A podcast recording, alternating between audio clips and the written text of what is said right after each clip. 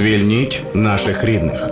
Програма про боротьбу за свободу українських політв'язнів. Доброго дня, шановні радіослухачі. Це прямий ефір громадського радіо і програма «Звільніть наших рідних». Під час війни наша програма розповідає історії людей, міст, сіл і цілих регіонів, які опинилися у полоні російських окупантів. Ми говоримо про воєнні злочини Кремля і його військ щодо українського народу. Наша програма є ініціативою об'єднання родичів політв'язнів Кремля. Цей проект відбувається за підтримки американського народу, надані через Агентство США з міжнародного розвитку USAID в рамках проекту «Права людини в дії». Ведуть, як завжди, Анастасія Багліка та Ігор Котелянець. Разом з нами працюють над випуском звукорежисер Ігор Онисенко та відеоредакторка Таня Марія Литвинюк. Ми розповідаємо про воєнні злочини Кремля і завжди закликаємо всіх, хто був свідками злочинів окупантів на нашій землі, повідомляти про них, просто розповідати все, що ви бачили або все, що ви знаєте. Один з каналів, який створений спеціально для того, щоб вам це було робити зручно та безпечно, називається телеграм-бот «Енергодар СОС» одним словом. Цей бот можна знайти в телеграмі через пошук, набравши його назву, підкреслюю, одним словом «Енергодар СОС». Він зроблений так, що допоможе вам правильно пройти весь алгоритм надання інформації, запитає про все, що ви можете знати, складе, скомпонує цю інформацію і передасть в правозахисні організації та правоохоронні органи. Будь ласка, користуйтеся ним, ну а зараз будемо докладніше розповідати про тему програми і знайомити з нашими гостями. Настю, передаю слово тобі. Ігорю, дякую. Одразу скажу, що сьогодні ми будемо говорити про жінок в російському полоні. І поговоримо ми з Людмилою Гусейновою, колишньою полоненою, правозахисницею, директоркою з комунікації організації «Сама Україна». Також до нас приєднала ще одна гостя, про неї я розкажу трошки пізніше. Зараз дам довідку про спільноту «Сама Україна». Це, власне, спільнота, яка об'єднує жінок, які пережили сексуальне насильство, пов'язане з війною під час російсько-українського збройного конфлікту, але разом з тим жінки змогли трансформувати свій травматичний досвід у посттравматичне зростання. Так самі про себе говорять жінки, які об'єднались в організацію «Сема Україна». Це відбулося ще до повномасштабного російського вторгнення. В Україні СЕМА існує як частина всесвітньої глобальної світової мережі СЕМА-нетворк, яку заснувала міжнародна організація фонд доктора Денніса Муквеге. І наразі «Сама Україна» об'єднує кілька десятків жінок, які пережили сексуальне насильство. І якраз про список, який склала організація «Сама Україна», жінок, які залишаються в російському полоні, йдеться про цивільних жінок в полоні, підкреслю, ми будемо говорити. А на підтримку цього списку і в цілому теми полонених жінок також СЕМА запустила інформаційну кампанію, і от частиною цієї інформаційної кампанії є відео, яке ми сьогодні будемо дивитися. Це ролик, і представляю нашу другу гостю у зв'язку з тим, що я вже сказала про ролик. Режисерка його режисерка, яка створила ролик, Анастасія Агафонова, теж разом з нами сьогодні в цій розмові. Отже, вітаю всіх. Доброго вам дня. Доброго дня. Вітаю вас. Людмило, все правильно говорю? Так. Я так багато встигла втиснути в цю нашу коротку довідку. Отже, у СЕМИ є список, де йдеться про жінок, які наразі в руках росіян. Я проглядала список і зловила себе на тому, що жінки там дуже різні, і фактично всіх об'єднує тільки цей досвід полону і, очевидно, ті речі, які жінки бачать там в полоні, і той досвід, який вони звідти виносять. Розкажіть, чому ви ходите з інформаційною кампанією зараз? Я б ще додала, Анастасія, що так, звісно, жінки всі різні, і, звісно, їх об'єднує те, що вони переживають в полоні, І саме в ці часи вони там знаходяться. Але їх об'єднує ще любов до України. Я хочу зазначити, що всі ці жінки, всі без виключення, вони залишилися громадянками України. Я не буду зараз говорити таке слово «патріот», бо воно вже має різне враження людей, але вони громадянки України. І лише це стало приводом того, що їх там заарештували, і це стало приводом того, що їх там досі утримують. Я коли звільнилась, я була шокована, це було більше вже року тому, що так мало знають про цивільних жінок, котрі утримуються в полоні, і вони там утримуються роками. І дійсно їх імена нікому не відомі. Їх обличчя нікому не відомі. Нам тоді починали говорити, що не треба взагалі вголос це обговорювати, говорити про цих жінок, бо це підвищує їх монетизацію. Я була цим вражена. Я вважаю і тоді, і зараз вважаю, що це неприпустимо. Ми маємо говорити про цих жінок. Ми не маємо права про них забувати. І ви бачили, що в тому списку є жінки, котрі утримуються з 17-го року. Ну як ми можемо мовчати про цю Олену, котру утримують з 17-го року в тому полоні? Яким чином ще можна підняти її вартість на обмін? Людина втрачає надію, якщо вона знає, що за нею не борються. Людина втрачає сили там триматися, якщо вона знає, що про неї тут забули. Я хочу, щоб ми всі разом, і наша організація, я особиста, і вас закликаю всіх не забувати. Я закликаю всіх говорити про цих жінок, і трохи пізніше я деякі історії цих жінок розповім. І я вам дуже дякую за те, що ви дуже багато уваги цьому приділяєте. Знаєте, Людмило, от я пам'ятаю, коли ще до повномасштабного вторгнення в нашу студію почала приходити ваша подруга Ольга Мусафірова, журналістка, вона фактично, ваша історія і зусилля Ольги, це фактично була одна з перших історій жінок в полоні, якщо там не враховувати, наприклад, там історію Надії Савченко і те, як за нею стежила вся країна. Про жінок в полоні не розповідали майже. І ми навіть на неокупованій частині країни, ми навіть іноді могли думати і припускати собі, що там йдеться про якісь, гуманність, жінок в полон не беруть, але гуманності там немає. Там немає гуманності, там немає утримань, там немає поваги до міжнародних законів. Там ніхто не звертає увагу на цю Женевську конвенцію, на котрі у нас всі посилаються, кажучи, що не можуть цивільних брати в полон. Але вибачте, з 14-го року цивільних беруть в полон. З 14-го року цивільних там катують. Щонайменше 80% і чоловіків, і жінок, котрі перебували в полоні або перебувають досі, вони підвергаються там СНПК, сексуальному насильству в тих умовах. І це різноманітні види цього сексуального насильства. І мені здається, якби ми з 14-го року це не замовчували, якби більш голосно про це говорили, вимагали того, щоб хоч якісь можливості для гуманного утримання там створювалися. Я вже не говорю про те, щоб заборонити, ми не можемо зараз, на жаль, заборонити Росії не брати цивільних в полон. Вона це робить, вона це продовжує робити. То, можливо, б таких масштабів і не було. Можливо, б не було таких страшних цифр, що люди там роками утримуються, і лише через те, що після повномасштабного вторгнення, що після вже 22-го року кількість цивільного населення, котре було взято в полон, перевалила вже за десятки тисяч, то про це почали говорити.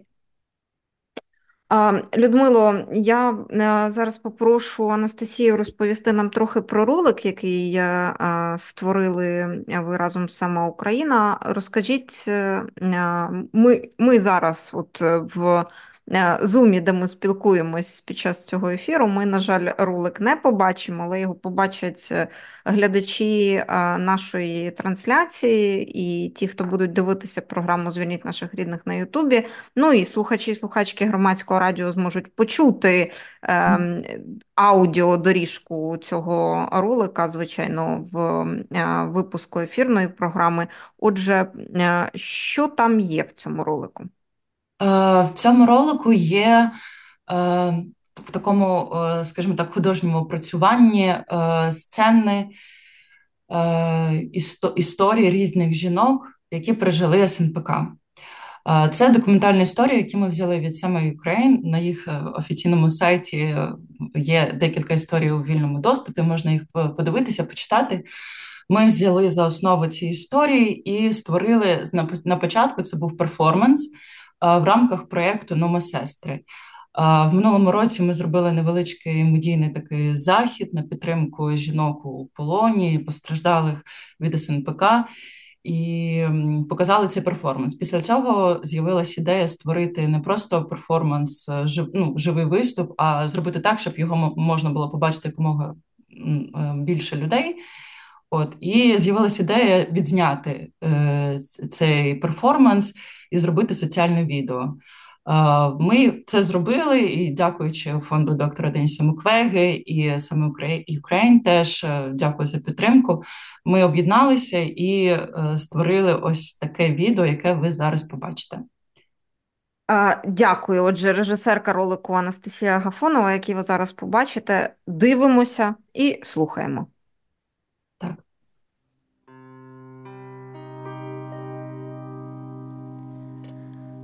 Прощай,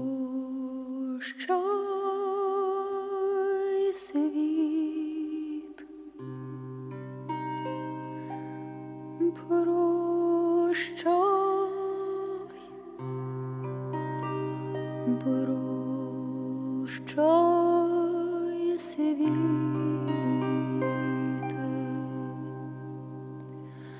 прощай, землю. Приязний краю мої муки, мої люті в хмари за.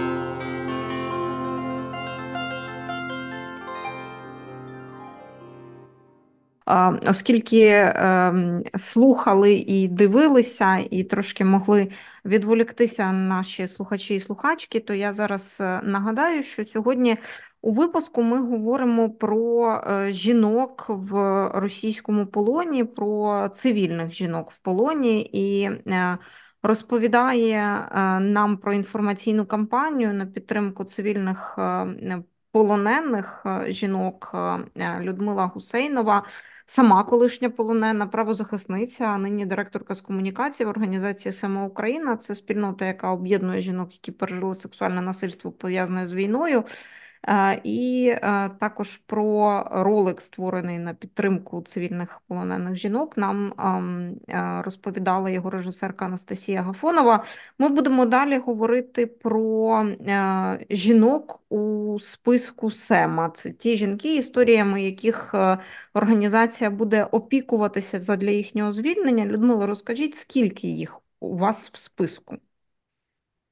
Дивіться, ми не можемо навіть назвати таку точне число, бо сьогодні ввечері мені пришлють інформацію ще по одній жінці, і ми обов'язково її додамо. Тобто ми вважаємо, що зараз понад 10 таких жінок, що мають від рідних, котрих ми маємо дозвіл на оприлюднення, але цей список зростає.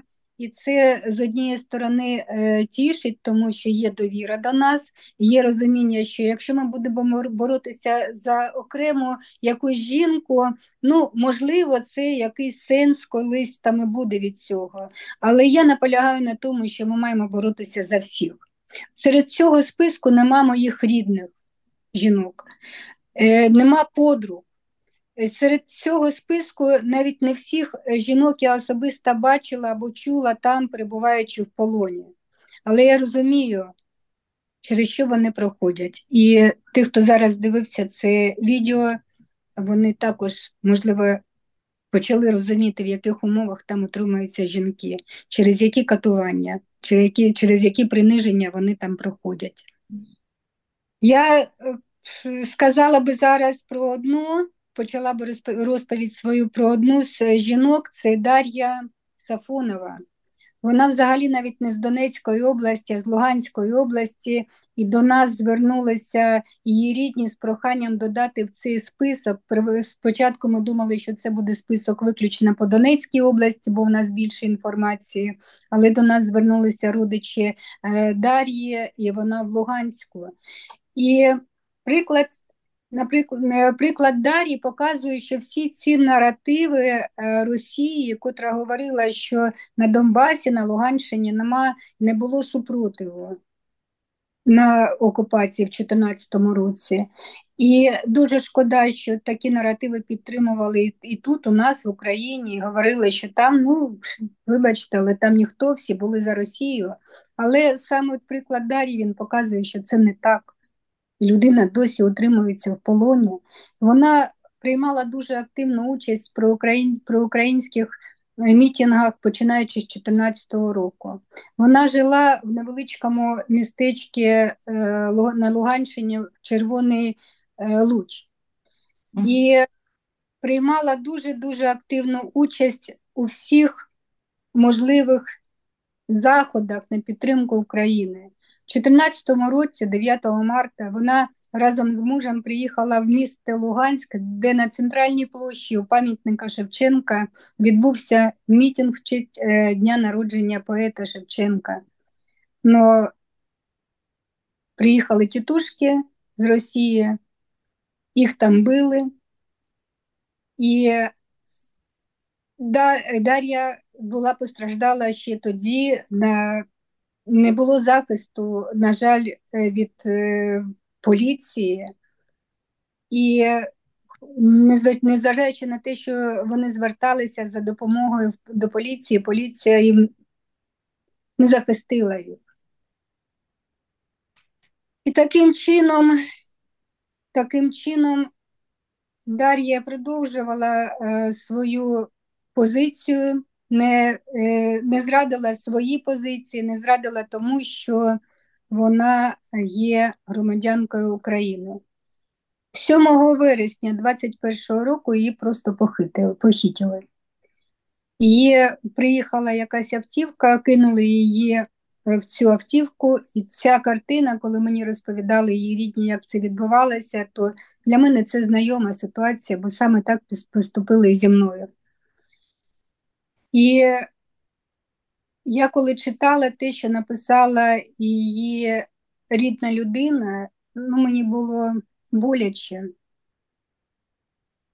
Ця людина написала, я мовою такой, как мне было написано, зачитаю. Я не видела Дашуни с тех пор, как их похитили, с 7.09.21, и не слышала ее голоса.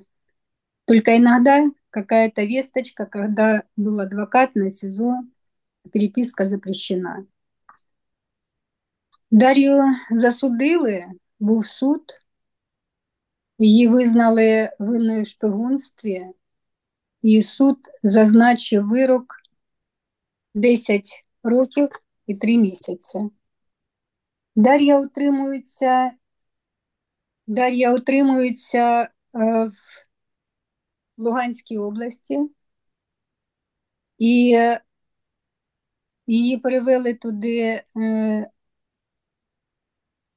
в Луганській області, поселок городського типу Селезньовка, ісправительна колонія 6. Її туди перевели 05.09.23 року. Я уточню, я так розумію, що ви намагаєтесь завдяки і рідним, і в тому числі небайдужим громадянам, можливо, друзям, знайомим, які мають якусь інформацію, відстежувати не тільки історію, а й переміщення по закладах на окупованій території.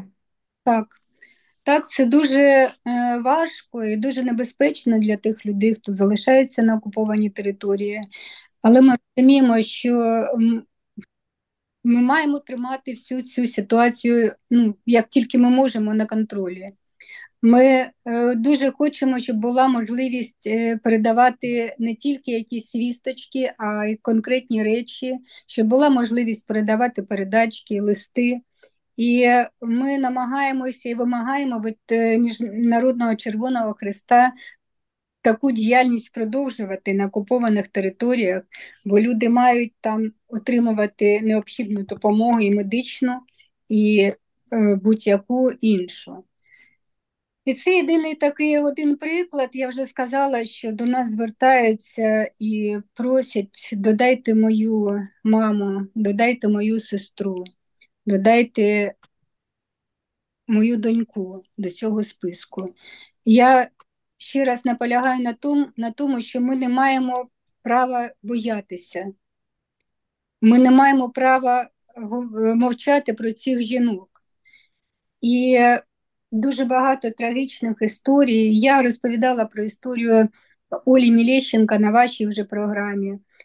І ви знаєте, що це оголошення таких історій все ж таки, мені здається, дає якийсь ефект, тому що я знаю про те, що у Олі був суд, і її звільнили з залу суду, але не назавжди звільнили, на жаль, але звільнили з відтермуванням вироку до повноліття дитини, бо ми говорили про те, що у жінки залишилась маленька дитина, коли її заарештували, по сину було 4 роки.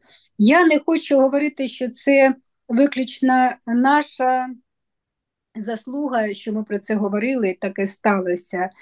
Але я вважаю, що будь-яке слово на підтримку цих жінок, будь-який розголос про те, що там коїться, в яких умовах там люди отримуються, розповіді про те, що жінки не мають можливості бачити, як зростають їх діти, все ж має якийсь такий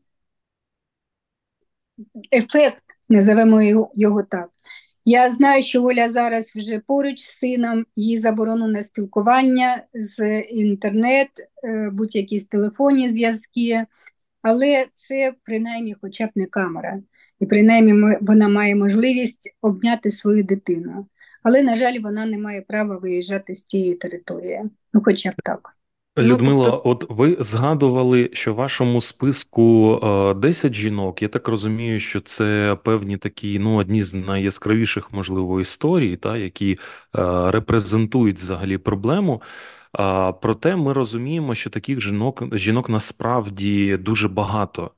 І ми от бачили в минулому році, наприклад, обмін, пам'ятаєте, був суто жіночий обмін, коли було звільнено 108 жінок, якщо я не помиляюся. Тобто це говорить про те, що жінок взагалі в ув'язненні, як військових, так і цивільних, можуть бути сотні.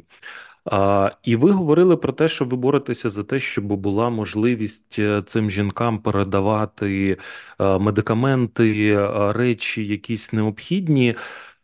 Чи є у вас, ну, чи були спроби якихось контактів з Міжнародним Червоним Хрестом або, можливо, з іншими організаціями, які могли би в цьому допомогти і мали би в цьому допомогти? І, ну, якщо ми згадаємо, да, там за Женевськими конвенціями, ну, поранені жінки – це ж групи пріоритету при обмінах. Чи мають бути, на ваш погляд, ось такі в подальшому жіночі обміни, чи це взагалі можливо з цивільними жінками? Наскільки ви це відчуваєте, от з огляду на те, з ким ви спілкуєтеся, з органів державної влади, з міжнародними правозахисними організаціями? Наскільки це реально? Так, звісно, я пам'ятаю той обмін суцільно жіночий, бо сама була в тому обміні. І тоді 108 жінок було звільнено, і серед тих 108 було 100 військовополонених жінок і 8, всього 8 цивільних жінок. Але хоча б так. І я вважаю, що такі обміни... Я дуже сподівалась тоді, в жовтні 22-го року, що такі обміни ось вже, коли таке стався великий обмін, то вони будуть подальші. Але Ні, більше жіночих не було, на жаль, таких обмінів. І ми зверталися і до Міжнародного Червоного Хреста, ми зверталися на будь-яких майданчиках. Я виступала особисто з трибуни ООН про те, що неприпустимо утримувати жінок в полоні, що це порушує всі міжнародні правила і норми. Зверталася з проханням, давайте придумаємо якийсь механізм, як їм допомогти. На жаль, це дуже-дуже складно чогось для світу допомогти звільнити наших цивільних жінок. Взагалі жінок, навіть військовополонених, ми також маємо про них дбати. Нема такого механізму. Знаю, що зараз у нас в Україні координаційний центр думає над цим питанням. Я знаю, що Лубінець, пан Лубінець також, дивлюсь на його переміщення по всьому світу, на зустрічі, які відбуваються, і він також намагається доносити до світу таку величезну проблематику. Я не знаю, чи відкрию зараз якусь таємницю, але перед Новим роком з'явилась така можливість, і це було через Офіс Уповноваженого по правам людини, передати листи від рідних жінкам, полоненим. І начебто, я не маю підтвердження, але начебто були передані і якісь посилки від Міжнародного Червоного Хреста. Я дуже сподіваюся, що це дійшло до наших дівчат, що вони це отримали. І це, розумієте, посилка в тих умовах, це не просто такі от необхідні речі, да, вони дійсно необхідні, щось вбрання якесь тепле, щось взагалі щось переодягтися, навіть цю ж шоколадку з'їсти і посмакувати, якесь задоволення смакове отримати. Але це є підтвердженням того, що про тебе не забули, що є хтось там на вільній території, хто про тебе турбується. Це дуже важливо. Я дуже сподіваюся, що ми скоро, коли все ж таки відбудуться ці обміни жіночі, і дівчата нам підтвердять, що да, листи, котрі були передані їм напередодні 24-го року, перед Новим роком, вони до них дійшли. Бо дуже короткі записки, але всі рідні, друзі, ці невеличкі короткі строчки, в ці слова вклали всю свою любов, всю свою віру і надію в те, що ми скоро побачимось. Я нагадаю, що говоримо у програмі «Звільніть наших рідних» з Людмилою Гусейновою, колишньою полоненою, правозахисницею і директоркою з комунікації організації «Сама Україна». Людмило, я от запитаю, мені часто не дає спокою думка, з якою метою росіяни набирають пул цивільних заручників, яких вони набирають тисячами і дуже часто ніде не світять і не показують. Ми знаємо, що там за обміни виставляють вони певні умови задля того, щоб іноді звільнити когось, кого їм хочеться, іноді це можуть бути якісь невідомі нам речі. Але у випадку з жінками в полоні, яких вони навіть ніде не показують, і от історії, яких ми б і не знали, якби не громадські активісти і громадські організації. То для чого? Можливо, це умови і там якісь райдери умовні, які виставляють їхнім рідним, тому що ми знаємо також і історії, переважно це історії до вторгнення, коли людей брали в полон і виставляли за них ціну, і рідні цю ціну платили, але це було переважно на початку вторгнення в 2014 році і стосувалося, наприклад, історії, коли брали в полон там власників бізнесу або що. Так, на початку 14-15 рік, навіть 16-й, це більшою мірою були такі випадки, коли це була фінансова історія. Вони бачили людей, з котрих можна взяти ці гроші, вони ці гроші людей захоплювали і ці гроші отримували. Але після це вже стало...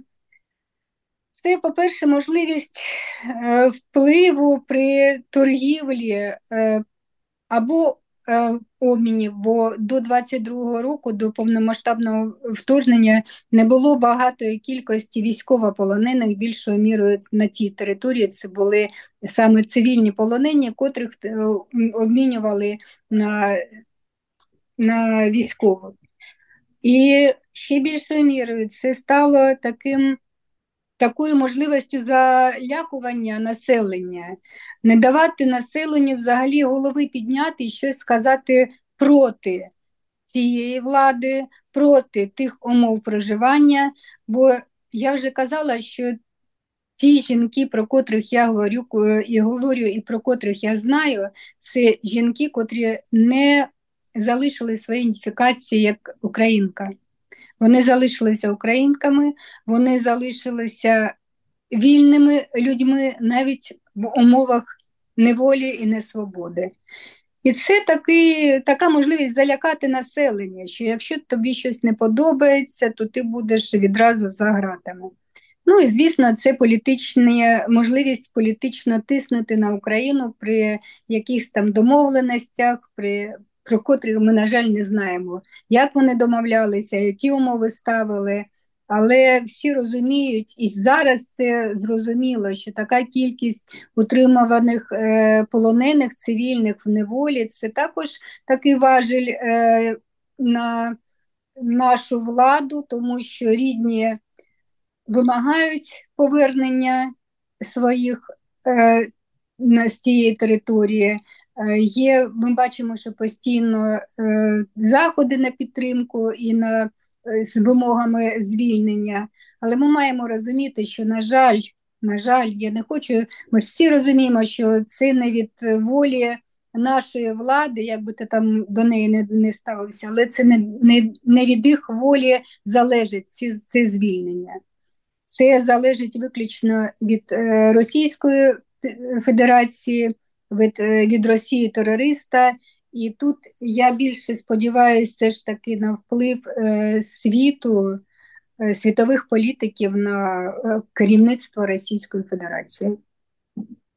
Дякую. Я нагадаю, що говоримо у програмі «Звільніть наших рідних» з Людмилою Гусейновою, колишньою полоненою, правозахисницею і директоркою з комунікації організації «Сама Україна» в «Сама Україна» спільноті, яка об'єднує жінок, які пережили сексуальне насильство пов'язане з війною, склали список заручниць, цивільних, полонених, які знаходяться в руках росіян. І от говорила вже Людмила, що йдеться переважно про Донецьку область, але також частково і про Луганську. Але я так розумію, що такого списку немає наразі по території Півдня окупованого і, наприклад, по тимчасово окупованому Криму, куди теж вивозять, і в тому числі і з півдня Донецької області людей, наприклад, як з Маріуполя везли на південь, і часто ці люди потрапляли в кримські тюрми. Такого списку у нас зараз нема, але я буду особисто намагатися, щоб він був якмога більший. Я буду звертатися і зараз звертаюсь до рідних жінок, котрі в полоні, не боятися оприлюднювати цю інформацію. Бо якщо ми будемо мовчати, то ви ж розумієте, з ними можуть там робити все, що завгодно. І ще один такий тиск суттєво просто психологічний, коли людині кажуть, ну хто там про тебе згадує? За тебе там ніхто слова не скаже, бо всі про тебе забули. І це дуже психологічно впливає на людину, котру утримують в неволі, котрі не має можливості цю підтримку почути або отримати.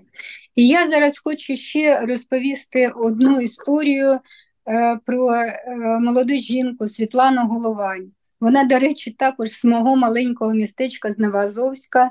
Її заарештували в серпні 2019 року. Трохи раніше, за декілька місяців раніше за мене. І вона була перевізником, вона так заробляла гроші, тому що мала двох маленьких дітей. І вона возила людей в Маріуполь там, на отримання пенсій, на оформлення якихось документів. Але вони, ці так звані МГБшники, вирішили її заарештувати, і це сталося 29 серпня 2019 року.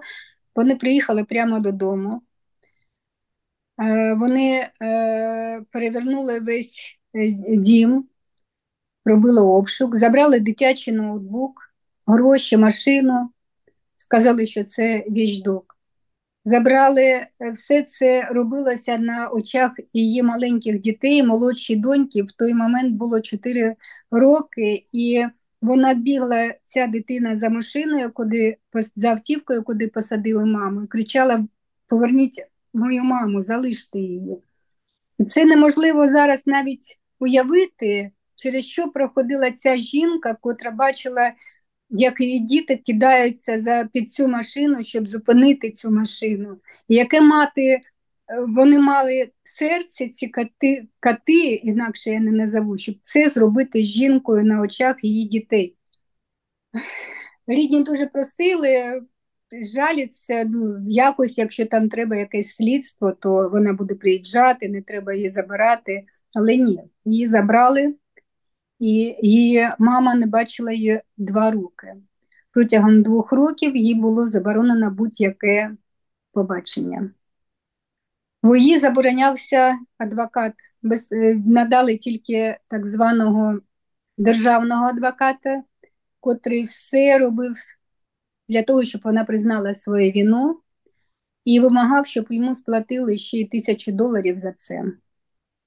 Світа відмовилася визнавати цю вину, і далі вона взагалі залишилась без адвоката. І були засідання суду, але про них нікому із рідних не повідомляли. І, звісно, що рідні навіть не мали можливості прийти в суд і просто хоча б її побачити. 2 роки її катували на ізоляції. У нас в Україні вже не треба розповідати, що це таке. Але людина там була 2 роки. Після суду їй присудили 10 років і 6 місяців. Її перевели в Сніжнянську колонію. У нас якось мало говорять про Сніжнянську колонію, що це таке, але я розповім, бо я це чула особисто від жінок, котрі пройшли цю Сніжнянську колонію. Це примусова праця з 8 ранку до 8 вечора.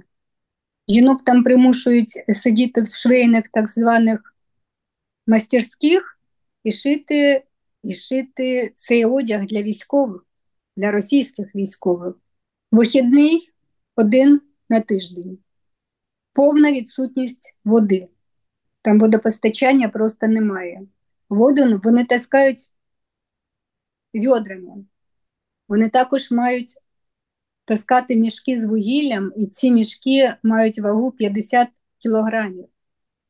Ці хрупкі жінки, вони на своїх плечах, своїми руками таскають ці мішки. За будь-яку провину забороняються передачки, які і так не дуже там часті. Раз на місяць ти маєш право отримати 5 або 7 кілограм передачки. Якщо ти себе погано ведеш, то ти такої можливості не маєш. Побачення раз на рік. І знову ж таки, що якщо ти себе погано ведеш, то і побачень ти не маєш. Але найстрашніше для світу і для жінок, котрі мають маленьких дітей, ти їх просто не бачити. Я вже сказала, що найменшій дочці було 4 роки, коли мами забрали маму. Це було в 19-му році. 6 років пройшло, і дитині зараз 10 років. Як ви думаєте, за 6 років ця дитина згадає свою маму, пізнає свою маму? Я знаю, що колишній чоловік Світлани, він має вже іншу сім'ю, він встиг вивезти дітей із Маріуполя. Зараз діти з батьком в Німеччині. І я знаю, що для Світи просто серце їй рветься, тому що вона не знає, чи побачить колись своїх дітей. І це страшне. Я хочу сказати, що маю таку інформацію, що коли Олю Міліщенко звільнили, як я казала, вже з залу суду з відстрочкою вироку до повноліття дитини, і вона прибіжала додому, вона розкрила ці об'яття, щоб обняти свою дитину, котру не бачила 3 роки, бо також сину було 4 роки, коли її затримали. І через 3 роки вона біжала, щоб обняти, притиснути до серця свого сина, а син вискочив і сховався за батько. І каже: я не знаю, хто ця жінка, я її боюсь. То чому я борюсь саме за жінок? Тому що окрім всіх цих катувань, принижень, болю і страху, котрі вони переживають в полоні, їх серце розривається від того, що вони не бачать своїх дітей, що їх діти зростають і забувають. Це неприпустимо. Це не по-людськи. Це неможливо. Людмила, ви коли розповідали ці речі, дуже важко слухати. Я навіть не уявляю, як вам збирати ці історії, і ще менше уявляю, як їх переживати тим людям і родинам, в яких вони трапились. Ви сказали, що чоловік Світлани має іншу родину. Я так думаю, що це доволі типова, на жаль, історія для полонянок, чий полон триває довгими роками. Буває так, що родина не дочекалася. На жаль, це так.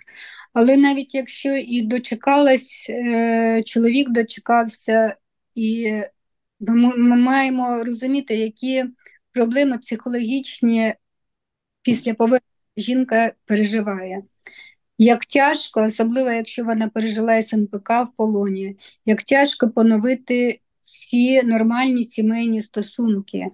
І ми говорили про це з фахівцями, котрі намагаються надавати комплексну, холістичну, як у нас кажуть, допомогу жінкам, пережившим, взагалі людям, пережившим СНПК в полоні, донести цю інформацію, що дуже важлива не просто підтримка психологічно окремій особі, котра пережила полон. Дуже важлива така підтримка сімейного психолога, і це поновлення нормальних стосунків між жінкою і чоловіком, але ж і в таких випадках, Коли у людини є дитина, це поновлення відносин між жінкою і дитиною. Бо за такий дуже тривалий час розлучення з дітьми, у дітей ставлення до мами, як я вже сказала, боїться дитина, хто ця жінка, він її не пам'ятає. Йому треба це донести, треба встановити ці нормальні відносини. Але те, що стосується чоловіка і жінку, тут треба допомога і сексолога, бо це також дуже велика проблема. І більш дієва допомога молодим жінкам, тому що втрачається життя, втрачаються роки життя. І ви бачили, що там є жінки молоді, котрі б стали би ще мамами, котрі мріють стати мамами. Але через ті умови, такі страшні утримання, і через те, що роками вік їх виходить, вони цієї можливості, дехто з них вже ніколи не отримає таку можливість стати мамою. Це також страшна історія, і ми мусимо про це думати, і мусимо про це говорити. Людмила, у нас залишається буквально 2 хвилини, але я не можу не запитати, у вас в вашому списку також є відома мелітопольська журналістка Ірина Левченко. Вона також була викрадена окупантами, причому викрадена разом зі своїм чоловіком. І ми дуже давно не чули про неї новин, якщо, звісно, в принципі вони є. Чи відомо вам щось про неї, про її долю, де її утримують, в якому вона стані, чи жива вона взагалі? Ми дуже сподіваємося, що вона жива.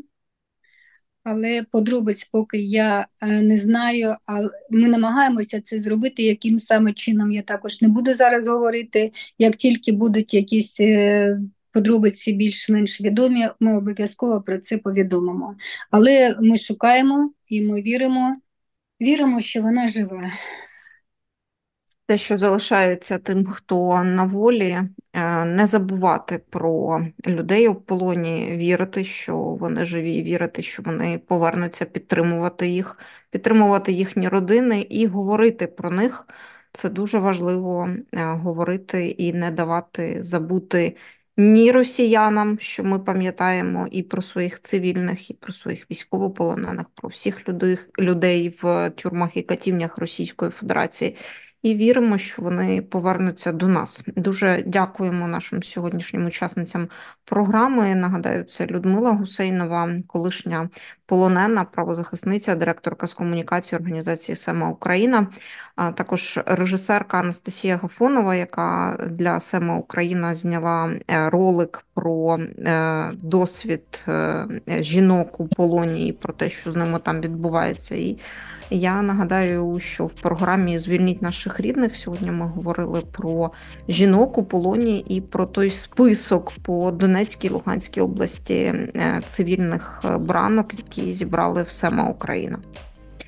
Також нагадаю, що ефір для вас провели я, Анастасія Багліка, мій колега-співведучий Ігор Котелянець. Нам допомагали за звукорежисерським пультом Ігор Онисенко, відеоредакторка Таня Марія Литвинюк. Прощаємось, слухайте, думайте. Звільніть наших рідних. Програма про боротьбу за свободу українських політв'язнів.